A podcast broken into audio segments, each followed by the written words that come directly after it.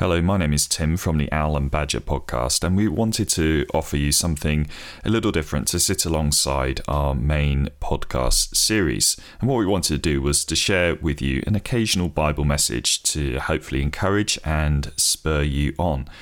So, today I wanted to share with you a short message that I have actually preached uh, a couple of times before, but I believe is increasingly relevant. And I hope and pray that you will be drawn closer to God as we examine His Word now. It's probably not escaped you, even in these somewhat turbulent times, that Christmas is just around the corner. The closer it gets, the more I realise that there is still a huge amount to do. In fact, I have a list and I'd like to share some of it with you now. I've got finish buying presents for the boys' stockings delegate the writing and delivery of Christmas cards to the neighbours, make the Christmas pudding, plan all the meals, sort out the Christmas food shop before the shops run out of food, ice and decorate the Christmas cake, magically find more room in the very small freezer, hang the mistletoe, and buy a present for Tim. Actually, I should confess, this is my wife's list, not mine to be honest, I don't think I even have a list. Perhaps that's a good thing because, truth be told, I can sometimes get a bit grumpy about Christmas. Of course, it's not the celebration of Jesus' birth that troubles me. That's really what it's all about, isn't it? It's more the way our culture has been allowed to push Jesus out of the picture. He's been replaced with slickly produced advertising, selling an out of reach lifestyle, over the top debt fueled materialism and perhaps, worst of all, but quite subtle, the idea that we are all in this together and we can sort out our problems without God. The baby placed in a manger 2,000 years ago is lucky to get a look in these days. And it got me thinking whilst it's important and wonderful to look back at that first Advent, is there another Advent that we could be looking forward to? And the answer to that is yes, there is. So, as we are in the middle of celebrating Advent 1.0, I'd like to spend a few minutes looking at Advent 2.0, or more accurately, the return of Jesus. You see, the further in time we move away from Advent 1.0, the closer we get to Advent 2.0. The reality of Jesus' return is drawing closer and closer day by day, hour by hour, minute by minute and your Bible has much to say on the subject too. Did you know one out of every 30 verses in the Bible mentions Christ's return at the end of time? Of the 260 chapters in the New Testament, there are over 300 references to the return of Christ. 23 of the 27 New Testament books mention Christ's return. In the Old Testament, Job, Moses, David, Isaiah, Jeremiah, Daniel, and many of the minor prophets mentions Christ's return. Jesus himself specifically spoke about his return. The Bible teaches it. The Lord Jesus confirmed it. The apostles believed and taught it. The fact is, for you listening to this right now, you are the closest anyone has ever been in the history of the world to the return of Christ. So, if any generation should be considering the importance of Jesus coming back, it's safe to say it probably should be us. So, as we draw ever closer to Christmas, I'd like to look at 1 Thessalonians um, chapter uh, 5, and I want to draw out uh, from this passage three reasons why we should be getting ready for Advent 2.0, the return of Jesus, the return of the King. So, my first reason is that we should get ourselves ready because we, as followers of Jesus Christ, we are a people of hope. And I want to look at um, actually verse uh, ch- uh, chapter 4, verses 13 to 15, which say this. Brothers, we do not want you to be ignorant about those who fall asleep, or to grieve like the rest of men who have no hope. We believe that Jesus died and rose again. and so we believe that God will bring with Jesus those who have fallen asleep in him. According to the Lord's own word, we tell you that we who are still alive, who are left till the coming of the Lord, will certainly not precede those who have fallen asleep. The Apostle Paul, who was the writer of this letter to the Thessalonians, had emphasized the return of Jesus to them earlier in the letter. However, it seems that whilst the Thessalonians were strong in faith and love, they were weak in hope, and maybe this was down to the Greek attitude to death. A Greek poet called Theocritus wrote this There is hope for those who are alive, but those who have died are without hope. That's pretty depressing, isn't it? Yet that would have been a prevailing attitude of the day, encouraging people to live for the moment as if this life is all there is. So, in these verses 13 to 18, Paul addresses their concern with an amazing countercultural claim that for the Christian, death is not the end because Jesus not only died and rose again, as we see in verse 14, but he is coming back for those who have put their trust in him, as we see in verse 15 whether they are alive or dead at his return. That would have been a great relief to the Thessalonians as they were worried that they needed to remain alive until Jesus returned. That'd be quite a pressure, I think. Just as the Thessalonians had to contend with the contrasting views of their culture, we have to do the same today, don't we? In 21st century Britain, life has become all about the moment, the here and now, this pervasive idea that this is all there is. That the only hope we have is found in ourselves. Our culture has not really moved on very far from the Greeks, has it? Or the ancient Greeks, I should say. I'm sure that you will have heard of Greta Thunberg, who said this Well, I'm telling you there is hope. I have seen it but it does not come from governments or corporations, it comes from the people. Now, Greta is right that there is hope, but she's completely wrong about where that hope comes from. This is why Advent 2.0 is so exciting, because we have the message of hope, the only means of rescue, of restoration, of salvation that is only found in Jesus Christ, who is coming back. You see, hope is about the future. You don't hope for what you already have, do you? This is why, for the follower of Jesus, we are to be a people of hope, Advent 2.0 people who are getting ready. Perhaps uh, you're listening to this and you have uh, children or young people who are at school or college, or perhaps you yourself are at college. The modern educational establishment is certainly one of the places where the lie that hope is only found in you is propagated. It's this idea that you are the solution to the world's problems, that this life is it, it's all there is, and everything will be dependent on you. That's a tremendous pressure if you're at school to feel that, or if you have children at school or college, that's a tremendous pressure on them. But what's more is that it's a lie. So I'd say don't believe that lie. You see, if you know and love the Lord Jesus Christ, then hope does not rest with you, but with Him in what He's done. That's a relief, isn't it? That's good news. What's more is that Jesus is coming back, and when He does, He will restore all things. And ultimately, our Bibles tell us that we are looking to a new heaven and a new earth. This truth that is a great antidote to the message of our culture that wants you to be anxious, to be alarmed. But because of Jesus, you don't need to be. And I want to encourage you today to try and allow that truth to sink in. I think there is a tendency to put our hope in institutions or in government, perhaps especially in this economic um, meltdown, for want of a better word, that we find ourselves in.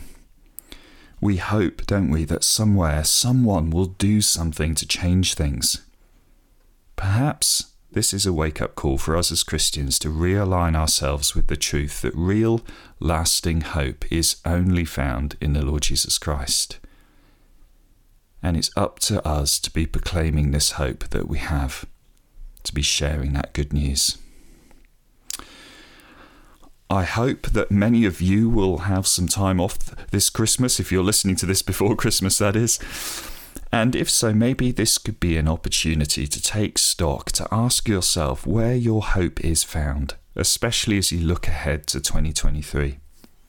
And this is why verse 14 is wonderful because it tells us that Jesus is alive today. And verse 14 says, I'll read it again. It says, We believe that Jesus died and rose again, and so we believe that God will bring with Jesus those who have fallen asleep in him. Jesus is no longer in the manger. He's no longer on the cross. He's no longer in the tomb. Instead, he's alive right now. He's the King of Kings and he is coming back. Like Paul says, we are not to be ignorant of this amazing truth, but rather we have this opportunity to allow this hope to permeate our souls. So let's get ready because we are to be a people of hope. That's my first point. The second point is that we get ready because those who really know Jesus get themselves ready. How well you know someone will have a bearing on how seriously you take them, on how much attention you pay to what they say. And this is never truer than with the Lord Jesus Christ. Mark 13 32 to 33 says this No one knows about that day or hour, not even the angels in heaven, nor the Son, but only the Father. Be on guard, be alert. You do not know when that time will come. Jesus says something that we find mirrored here in 1 Thessalonians 5 1 to 3, because that was Jesus speaking, Mark. And in Thessalonians 5 1 to 3, it says this now, brothers, about times and dates we do not need to write to you, for you know very well that the day of the Lord will come like a thief in the night. While people are saying peace and safety, destruction will come on them suddenly, as labour pains on a pregnant woman, and they will not escape. Not only were the Thessalonians concerned about what happens to those who die before Jesus' return, but they knew something of the nature about the return of Jesus. And here in verses 1 to 3 of chapter 5 in 1 Thessalonians, we have a thief and a pregnant woman. I guess these aren't your everyday analogies, are they? And why a thief? Well, because the return of Jesus will be at a time when people do not expect it. And let me be clear this is not talking about Christians not expecting Jesus. This is talking about those who don't know Jesus and how they will be surprised by his return. And secondly, we have this analogy of a pregnant woman, don't we? What's one of the most common questions asked to a lady who's pregnant? It's when is when is your baby due? People can see clearly that the lady is pregnant and the signs are there leading to the question of when the baby is going to make an appearance. So we have this glimpse at a parallel to Jesus' return. The sign of his imminent return will be there, and as such, we should not be surprised when Jesus comes back. Yet, sadly, many will be taken by surprise, just as when the pain of labour suddenly kicks in. In fact, if you read uh, Paul's second letter to the Thessalonians, he gives them further reassurances about the genuine signs pointing to Jesus' return because the believers were concerned that they might miss it. For you and me, we know Jesus is coming back. Whilst we don't know precisely when that will be, there will be signs of his coming, and as such, we should be a people of readiness. So, I want to suggest to you that the prospect of Jesus coming back should have a direct impact on how you and I live our lives.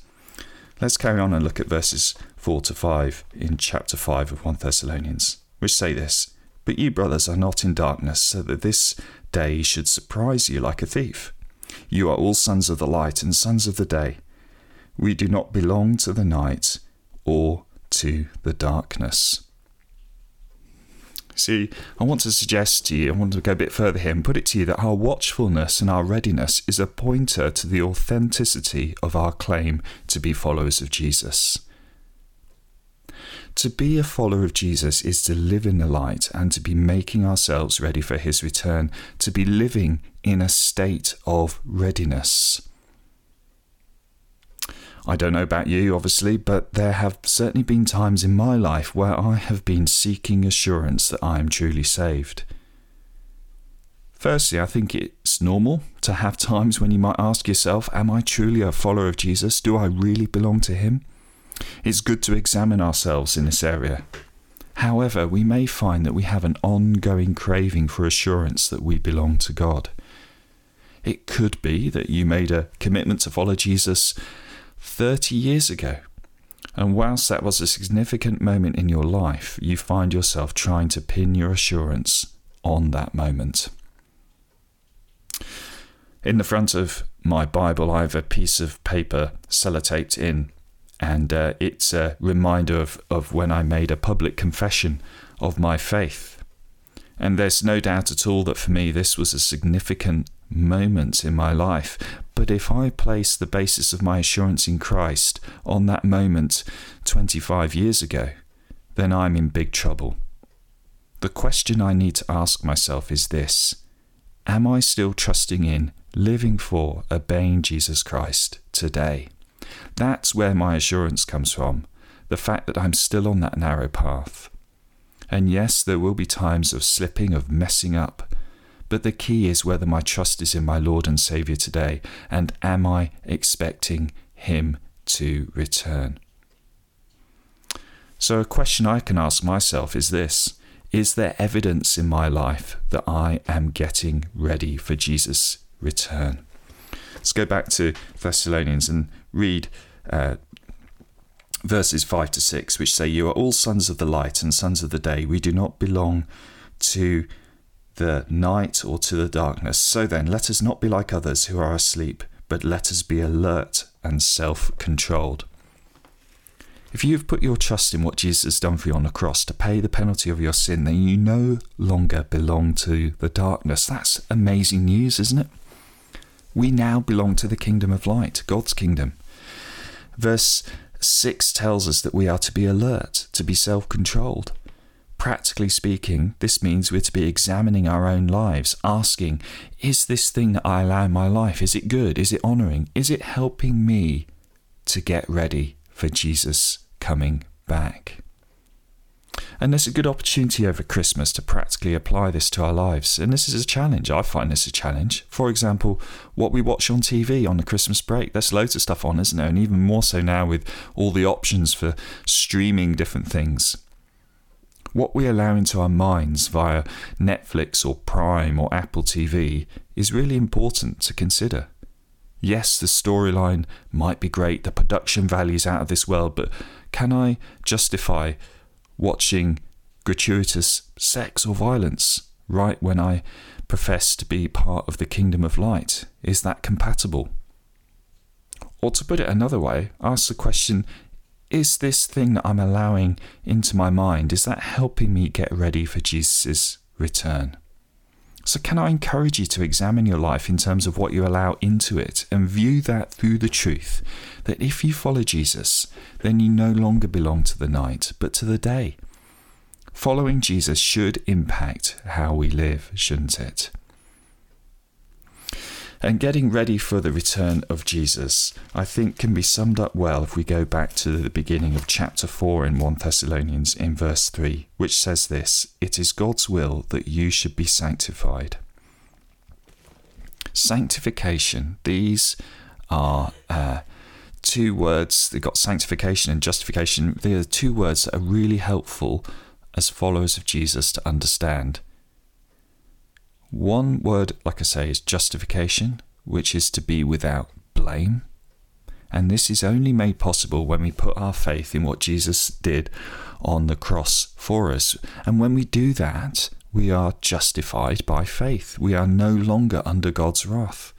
And this other word that we see here in uh, chapter 4, verse 3 is sanctification.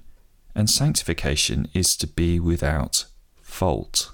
And we read that it's God's will that we should be sanctified, that is, to be without fault.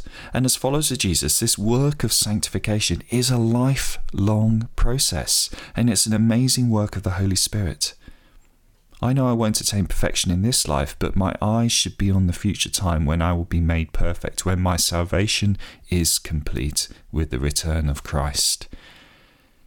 It's our chance to live in order to please God. So then we go back to verse 8 and we see some um, uh, characteristics of sanctification.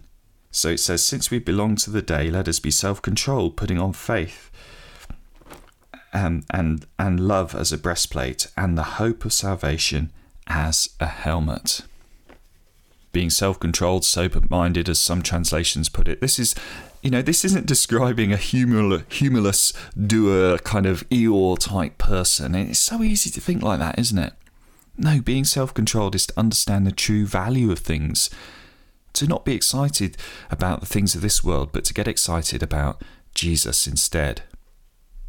To consider the truth of who Jesus is, what he has done, what he has calls us to, and what he is going to do, and allowing this truth to sink in. And I really pray that this truth can soften us to God's will for us to be sanctified. But why is all this important? It's because Jesus is coming back and he's coming back for his church and he's expecting you and me to take this command to be sanctified seriously. There's loads of great goodness here in 1 Thessalonians, and I would strongly encourage you to, to look at this for yourself. Have a uh, maybe put some time aside to, to reread these verses and allow God to speak to you as you do. So, if you claim to follow Jesus, my hope is that you will see from this passage that we show, we demonstrate, we prove we follow Him by getting ourselves ready for His return. And we do this by allowing God's Holy Spirit to carry out His sanctifying work in us. My last, third, final brief point is that we should get ourselves ready so that we can get others ready. I want you to imagine a, scene for a moment. For some of this, won't, won't be too difficult, but it's 10 o'clock on a Sunday morning, and um, we should be leaving the house for church. You're, in, you're, you're observing us in, in, in, our house, so we're leaving the house for church. And, and I say to my I say to my boys, right, come on, we need to go. Put your coats on, get your shoes on, get in the car. Then my wife comes down and she's all ready to go and she starts to help the boys get ready. And as she does this, she looks up, up at me in amazement. She says, What on earth are you doing? You're telling the boys to get ready, get their shoes on, get in the car, but you've just been sat there reading with your coffee in your dressing gown. If you'd actually got yourself ready, you could have been helping the boys get ready. Now we're going to be late again. You see, a very good reason why we should get ready for the return of Jesus is so that we can get others ready, so that God can use us in that. It's probably fair to say that our culture is begrudgingly happy with Advent 1.0. In many ways, Advent 1.0 has been reduced to something acceptable and manageable, something nice to sit alongside Father Christmas, a more manageable God. Yet the contrast between Advent 1 and Advent 2.0 could not be starker. In Advent 1.0, the birth of Jesus goes almost unnoticed apart from some shepherds. However, at Advent 2.0, everyone will know about the return of Jesus. Chapter 4, verse 16 says this back in 1 Thessalonians. For the Lord himself will come down from heaven with a loud command, with the voice of the archangel, and with the trumpet call of God, and the dead in Christ will rise first. This will be the arrival to end all arrivals. Everyone will know. It will be awesome and it will be terrifying. It will be awesome for those who know and love the Lord Jesus Christ, who trust in his death and resurrection, whose hope is in him, who have got themselves ready, who have been expecting for and praying for his return. Yet sadly, Advent 2.0 will be terrifying for those who have ignored the only means of salvation in Jesus, and by doing so have rejected God. Ask yourself this question Are you excited by the prospect of the return of Jesus, or are you hesitant? Be honest with yourself about this. There are many things in life that get in the way of us thinking about the return of Jesus, or maybe even looking forward to it.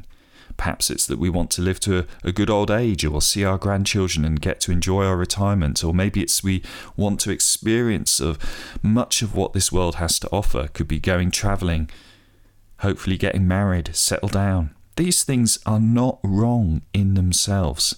In fact, they're part of God's goodness and grace towards us. But if we allow the cares of this world to distract from our calling to live as people of faith, love, and hope, then we are not only going to hamper our relationship with God, but it will diminish the urgency to tell others the good news.